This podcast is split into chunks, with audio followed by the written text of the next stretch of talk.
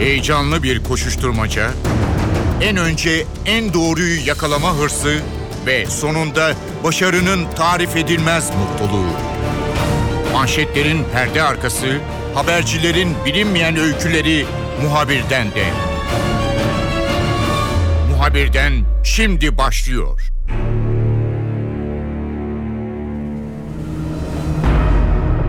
Muhabirden de bu hafta konumuz Ermenek'teki maden kazası olacak. Soma'dan sonra tüm Türkiye maden kazaları konusunda oldukça endişeli bir bekleyiş içerisindeydi. Bu tür olayların yaşanmaması herkesin arzusuydu ancak Ermenek'te bir maden kazası meydana geldi ve 18 madenci henüz kurtarılamadı, kurtarılmayı bekliyor. Tüm Türkiye gelecek iyi haberi bekliyor bu arada. Haber alınır alınmaz NTV ekipleri bölgeye ulaşmaya çalıştı. NTV Ankara muhabiri Gökhan Gerçek ilk giden isimlerdendi. Gökhan notlarını bizimle paylaşacak. Kaza sonrasında bölgeye ulaşan, Ermeni'ye ulaşan muhabirlerden bir diğeri de Antalya merkezi çalışan NTV muhabiri Sibel Atasoy'du. Sibel de bizimle olacak, notlarını paylaşacak. Muhabirden başlıyor, ben Kemal Yurteri.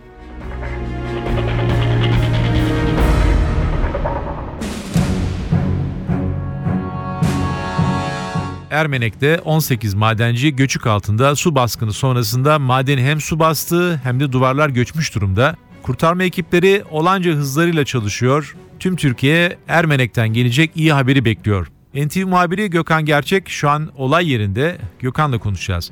Gökhan olay duyulur duyulmaz sen hemen Ermeni'ye gittin ve madenden de canlı yayın yapmaya başladınız. İlk gittiğindeki izlenimlerini alabilir miyiz? Nasıl bir yerde çalışmaya başladınız? Maden çalışmasının yapıldığı saha nasıl bir yer? Aslında çok şirin bir kasaba burası. Kasaba görünümünde bir ilçe Ermenek. E, Orta Torosların tam göbeğinde e, Kızılçam ormanları yükseliyor.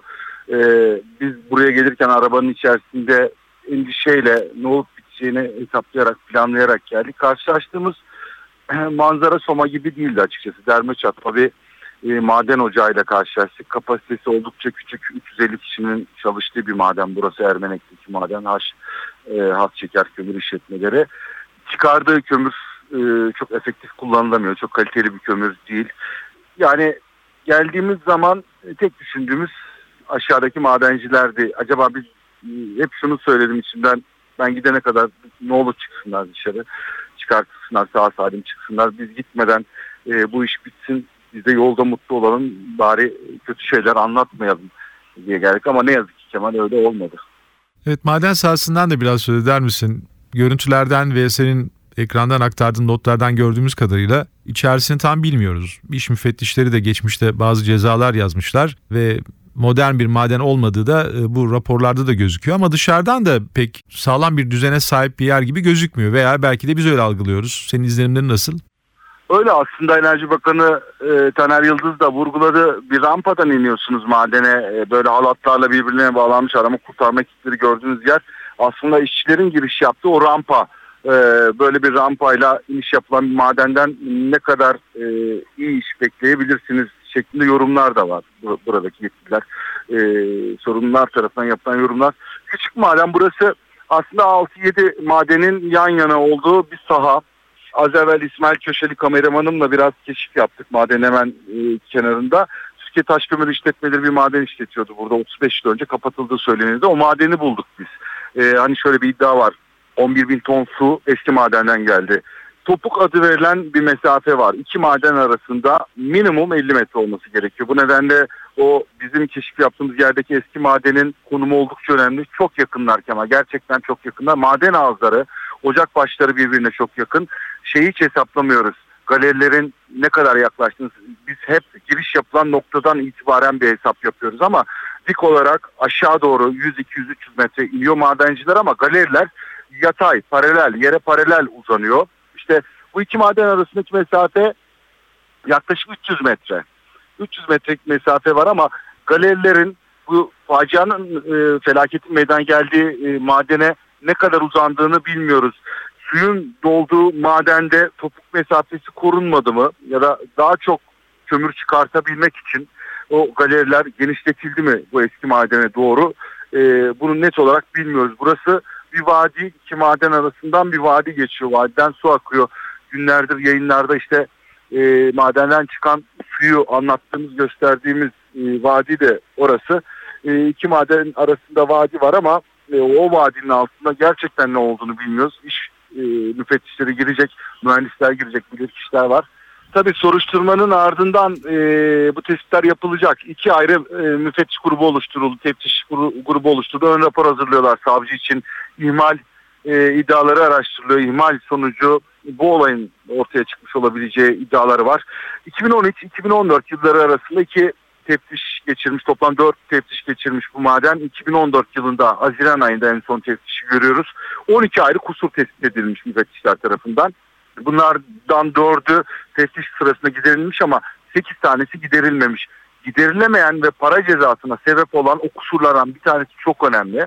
O da e, sondaj. Evet bu tür madenlerde bu tür su patlamaları ve kaynaklara denk gelmemek için 25 metrede bir sondaj yaparak gitmek gerekiyor. Yani su var mı yok mu? Su varsa gitmeyeceksin. E, su yoksa devam edeceksin. Bu sondaj yapılmamış madende. E, çünkü bir başka iddiada yeraltı suları, yeraltı kaynaklarıyla e, kesiştiği maden duvarlarının iş makineleriyle o duvarların yıkanması üzerine de 11 bin ton suyun içeriye dolduğu yönünde bir iddia var. E, işte müfettişler de bunu Haziran ayında tespit etmiş ve madene ceza yazmışlar. 25 metrede bir yapılması gereken bu sondaj, su sondajı, yeraltı suyu sondajı yapılmamış. Yeraltı suyu var mı yok mu bilmeden o işçiler e, yerin altında şu anda suyun altında bulunan 18 işçi kazmaya devam etmiş gibi görünüyor Kemal. Gökhan kazanın hemen e, ardından birçok kurtarma ekibi bölgeye gitti.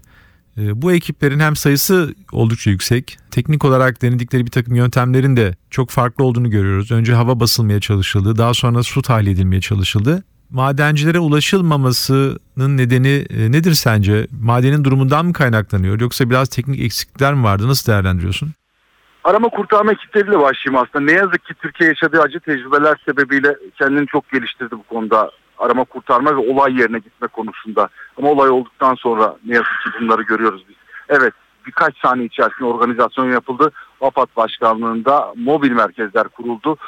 470-500 kadar arama kurtarma ekibi, yer altında canlı arama ekipleri, e, su altı arama kurtarma ekipleri, dışarıda kızılay helikopterler, ambulanslar ama yapabilecekleri hiçbir şey yok Kemal. Yani suyun üzerinde yapabilecekleri hiçbir şey yok. Daracık bir maden ağzı o rampadan iniliyor halatlarla birbirine bağlanmış arama kurtarma ekipleri sadece o daracık maden ağzında suya bakıyorlar. Suyun boşaltılmasını bekliyorlar. Daha önce biz yaşadığımız maden kazalarında şunları gördük. Grizi patlamasının sebep olduğu maden faciaları gördük. Gaz sıkışması, yangın Soma'da olduğu gibi gördük bunları. Ama bu kez çok farklı bir örnekle karşı karşıyayız. Madencilik tarihinde e, ender rastlanan bir olay su baskını. E, bununla karşı karşıyayız. Klasik arama kurtarma yöntemlerini kullanamıyorsunuz.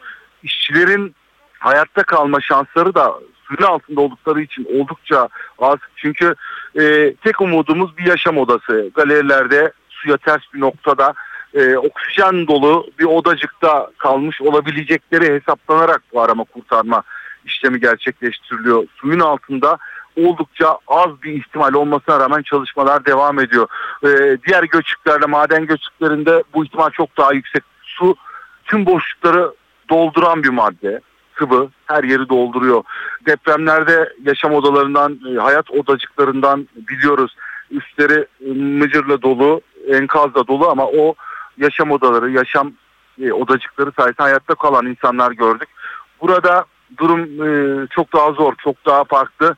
Suyun altında onların e, bir odacıkta bulunabileceği umuduyla bu çalışmalar devam ediyor. Onlar aşağıdan çıkana kadar da bu umut devam edecek ama oldukça zor. E, arama kurtarma ekiplerinin işi zor. İlk başta buraya gelirken ben, ben neler yapılabilir düşündüm madende. E, suyun altında 35 metre altında e, insanlar hapsolmuş durumda ne yapılabilir? İlk aklıma gelen su altı arama kurtarma ekipleriydi, dalgıçlardı. Çünkü e, çamurun içinden çok olağanüstü enkazlardan e, bu dalgıçlar ceset buldu, canlı çıkarttı. Yüzlerce tecrübeleri var. Giremezler mi e, diye bir hesap içerisinde buraya geldim. Buraya gelince çok farklı bir tabloyla karşılaştık. Giremezler Kemal. Çünkü macuna dönmüş kömür madeni duvarları düşünün. Suyla temas etmiş. Zaten yumuşak bir madde suyla temas etmesi durumunda da gerçekten çamura dönüşen bir madde e, kömür. Duvarlar macun olmuş. Birkaç gündür de onun eziyetini yaşıyor arama kurtarma ekipleri. O duvarlar çöküyor. Dalgıçlar da bu yüzden inemedi. E, şu akla gelebilir. Dalgıçlar 70 metreye dalabilirler teknik olarak. O basınca dayanabilecek güçte e, yetenekte dalgıçların tümü. Bunları bizimle de paylaştılar. E, bir oksijen hortumunu alıp kılavuz iple beynine bağladığı kılavuz iple aşağıya sarkıtılan bir dalgıç acaba o odacıkları bulamaz mı? Galerilerin çünkü haritaları da belli. El yordamıyla kör dalış diye bir şey var. Kör dalış el yordamıyla gide gide gide gide cesedi ya da canlıyı bulma e, yeteneğine sahip bu dalgıçlar ama enkazın çökme ihtimali çok yüksek. Yüksek bunu da gördük. Gerçekten iyi ki de risk almamışlar. içeri girmemişler. Çünkü o ellerindeki malzemeler, kılavuz ipler ya da oksijen hortumlarının küçücük o kalaslarla teması bir facia, yeni bir faciaya, kurtarıcının kurtarılacak hale gelmesine sebep olabileceğini gördük. Bu nedenle girmediler. İki kez denendi. E, dört dalgıç madenin başına geldi. Suyla temas etti. İki metre daldılar geri döndüler. Çünkü madenin durumu gerçekten çok kötüydü. Bu risk alınmadı. E, şu an ne yapılıyor? Şu an yapılan tek şey tahliyesi. Su tahliye edilmeden somut olarak burada arama kurtarma diye bir şey yapılamayacak gibi görünüyor. Su tahliyesinde de madende 1-2 metrelik göçükler olması sebebiyle büyük sıkıntı yaşanıyor. Ee, yeniden maden inşa edildiğini söyleyebiliriz. O kadar zor işleri dışarıdan göründüğü gibi değil. Evet diyeceksiniz ki hortumlar içeriye sokulur. Atopotlardan bahsettik. Dakikada 5 ton su çıkarıyor. 30 ton suyu bir günde çıkar. Öyle değil.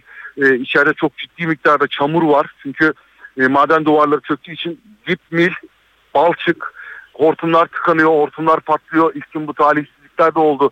Üç kere hortum değişti. Yüzlerce metre uzunluğundaki hortum madene sokuluyor çıkarılıyor. Sokuluyor çıkarılıyor. Metal e, borular döşenmeye çalışıldı. O da olmadı. E, çünkü o satıhın madenin üstünün yan duvarlarının ciddi anlamda desteklenmesi gerekiyor. Çöktüğü anda e, tıkanıyor hortumlar ve tahliye işlemleri duruyor. Bu da zamanın uzamasına sebep oluyor. Onlara ulaşılana kadar da hepsi sağymış gibi, hayattaymış gibi bu e, mücadele devam edecek bölgede Kemal. Gökhan kolay gelsin. İyi yayınlar Kemal.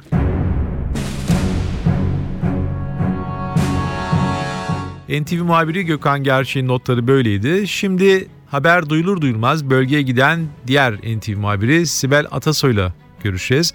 Sibel Antalya merkezi çalışıyor. Bölgedeki bütün önemli gelişmelerde biz Sibel'i ekranda görüyoruz. Bu kez de Karaman'da ilk yayına giren muhabirlerden birisi Sibel oldu. Dolayısıyla Sibel gelişmeleri başından beri takip eden isim. Sibel, Gökhan biraz maden bölgesindeki çalışmalar hakkında bilgi verdi. Ee, sen biraz ailelerle görüştün. Ee, oradaki insanların hikayelerini ekrana taşıdın. O konudaki notlarını almak istiyorum. Maden bölgedeki insanlar için, Ermenek için veya çevre köyler için ne ifade ediyor Sibel? İstersen oradan başlayalım. Burası bu bölge için Kemal Yurteri ekmek parası maden. Aslında tek geçim kaynakları diyebiliriz. Ee, eskiden bu 10 yıl öncesine kadar tarım ve hayvancılık da yapıyorlarmış. Ancak girdilerin yüksek olması nedeniyle şimdi madenciliğe mahkum olduk diyorlar. İlçede 5000 kişi yaşıyor. Ee, 1500 kişisi madenci. Sibel baktığımız zaman senin notlarından veya yine e, oradan e, haber aktaran muhabir arkadaşların notlarından baktığımız zaman sanki her aileden bir madenci var ve bütün aileyi sırtlamış gibi gözüküyor veya bunlar aslında e, çalışanlar büyük bir fedakarlık yapmışlar. E, hem kendi geçimlerini sağlıyorlar hem de ailelerinin geçimlerini üstlenmiş gibi gözüküyorlar. Yani madene giren işçi çok ağır bir yükle geçim derdiyle karşı karşıya gibi gözüküyor. Ailelerden aktardığın notlardan e, neler var elinde? Maden aileler için ne ifade ediyor? Şimdi şöyle aslında madende çalışmayı biraz da e, sigortaları olması için ve erken emek, emeklilik için tercih ediyorlar. Bölge çünkü dağlık bir alan. Tarım yapamıyorlar burada. E, ve e, tek geçim kaynakları, tek çareleri madencilik. Hatta aynı aileden işte görüştüklerimden 9 kardeş olanlar var. 9'u birden madende çalışıyor. 5 kardeş, 5'i birden madende çalışıyor erkekler. E, kadınların zaten e, tarım olmadığı için yapacakları bir şey yok. Sadece çocuklarına bakıyorlar burada. Eşlerinin yolunu gözlüyorlar. Onlar da madenci eşi olmak zaten daha da ayrı bir zor. E, Erkekler dediğimiz gibi çoğu madende çalışıyor. Yani yapacağımız başka bir şey yok diyorlar burada. Bir de erken emeklilik cazip geliyor orada. 10 yıl çalışıp 10 yıl sonra emekli oluyoruz diyorlar. Ancak emekli olanlar da tekrar madene dönüyor. Bu kez de diyorlar ki 800 liralık aylıkla geçinemeyiz. Geçinemiyoruz. Çocuklarımız var. Çocuklarımızı okutuyoruz. Ee, tekrar madende çalışmaya devam ediyorlar. Sibel peki Ermenek için madenler ne ifade ediyor? Aileler geçimlerini sağlıyorlar, çalışanlar geçimlerini sağlıyorlar. E, ama herhalde bir kasabada anladığım kadarıyla bu maden üzerinden dönüyor galiba. Evet Ermenek öyle. Burada 9 tane maden ocağı var. Dediğimiz gibi bu Güney Yurt bölgesinde 1500 madenci çalışıyor zaten. Ee, daha çok bu bölgeden ve bu Güney Yurt'un köylerinden geliyorlar. Ermenek'ten gelenler de var. Benim gördüğüm kadarıyla ticari anlamda da başka e, bir şey yapıldığını göremedim ben burada. Biraz e, dağlık bir bölge olması da galiba bunu etkiliyor. Zaten tarım yok. Hayvancılık zaten iki tane bile hayvan göremezsiniz demişlerdi bölgede. Gerçekten de buna tanık olduk. Dün biz köyleri de dolaştık. Ailelerle görüştük. E, 18 kişi su altında o, o kalan 18 kişinin yakınlarıyla görüştük. Hepsi aynı dertten muzdarip. Hatta bugün yine bir tanesiyle görüştük sabah saatlerinde. E, o da Güney Yurt'ta da e, ya ben eşime söylüyorum gitmemesini çok istedim diyor. Ancak yapacak başka bir şeyim yok dediği için madene gittiğini söyledi. Hatta 3 aydır e, eylemdelerdi. 3 aydır maaşlarını alamamışlardı. E, bir gün öncesinde toplantı yapıyorlar. Köl meydanında e, karar veriyorlar. Ertesi gün işe olayın olduğu gün işe başlamaya karar veriyorlar. O toplantıda işe başlama kararı çıkıyor. Bazıları uyuyor bazıları uymuyor. Hatta kendilerine servis ve tabii bu da bir sorun bunu da konuşabiliriz. Servis ve yemek e, olmadığı için bu yeni yasayla birlikte servis yemeği kaldırdığı için patronlar kendilerine taksi ayarlıyorlar. Taksiyle geliyorlar olayın olduğu gün, kazanın olduğu gün madene. Sibel Soma'daki kaza sonrasında biz açıkçası herkesin artık madende çalışmaktan korkabileceğini düşündük. Çünkü hem madenlerin çalışma koşulları iyi değil, ciddi olarak eksiklikler taşıyor ve çok sayıda madende kapatıldı bu nedenden dolayı. İnsanlar bir yandan da madene tekrar indiler. Hatta madenlerin kapatılmasına itiraz eden işçiler de oldu. Bu ikilemlerden kaynaklanıyor. İnsanları tekrar tekrar madene ben o bölge halkı için soruyorum. E, inmeye zorlayan nedenler e, neler? Senin gözlemlerin neler orada? Ben şunu sordum. Burada peki madenlerin kapatılmasını ister misiniz diye. E, kesinlikle kapatılmasını istemiyoruz dediler. Çünkü bizim ekmek kapımız tek geçim kaynağımız. E, Devlet destek versin, devlet işletsin. Bu şekilde düşünüyorlar. Kesinlikle kapatılmasını istemiyorlar maden ocaklarının. Şunu da gördük. Geçen gün özellikle gittim sordum. Maden ocağının yanında kurtarma çalışmalarının yanında bekleyen maden işçileri vardı. Maden işçilerine sordum. Soma'dan sonra değişen bir şey oldu mu diye. Hepsi de olmadığını söyledi. Hatta anlattıkları daha da durumun vahim olduğunu söyledi. Orada 301 kişi hayatını kaybetmişti. Ancak yine burada yine gaz maskeleri göstermelik takılıyordu. Öğle yemekleri yerin kilometrelerce altında yeniyor. Bunları anlattılar bize. Tuvalete bile gitmemize izin verilmiyor dediler. Hatta maaşınızdan keseriz açıklamaları yapıyorlarmış. Böyle söylediler. Bunları anlattılar. Yani aslında Soma'dan sonra da değişen bir şeyin olmadığını gördük bu kazayla birlikte. Sibel kaza yerinde, olay yerinde baktığımız zaman madencilerin e, annelerini görüyoruz, babalarını görüyoruz ama daha çok eşlerini görüyoruz. Sen onlarla görüştün. Madenci eşi olmak ne demek? E, Nasıl bir psikoloji içindeler? Neler yapıyorlar? Veya e, bu tür acılı olaylara karşı hazırlıklılar mı? Madenci eşi olmak çok zor. Bunu söylüyorlar Kemal Yurteri. Hatta biz eşlerimizden daha da zor durumda kalıyoruz diyorlar. Bugün yine onlarla konuştum. Biz onları dualarla gönderiyoruz ocağa ama ellerimiz yüreklerimizde. Telefon açmadıklarında, geç kaldıklarında e, büyük korku yaşıyoruz diyorlar. Zaten ocağa indiklerinde telefonla görüşemediklerini söylüyorlar. Saatlerce görüşemiyorlar belki 8 saat boyunca. E, onların çıkmalarını merakla bekliyorlar. Eve geciktiklerinde zaten büyük sıkıntı yaşıyorlar. Yani her an acaba ocakta bir olay oldu mu? Bir kaza oldu mu diye düşünüyorlar. Biz daha da zor günler yaşıyoruz diyorlar madenci eşleri. Sibel kolay gelsin. Çok teşekkür ederim notların için. Ben teşekkür ederim Kemal Yurteri kolay gelsin.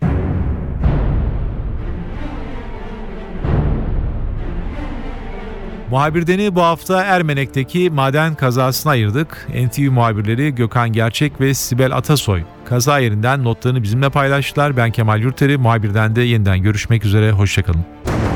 Haber için değil de haberin hikayesi için şimdi onlara kulak verme zamanı. Muhabirden NTV Radyo'da.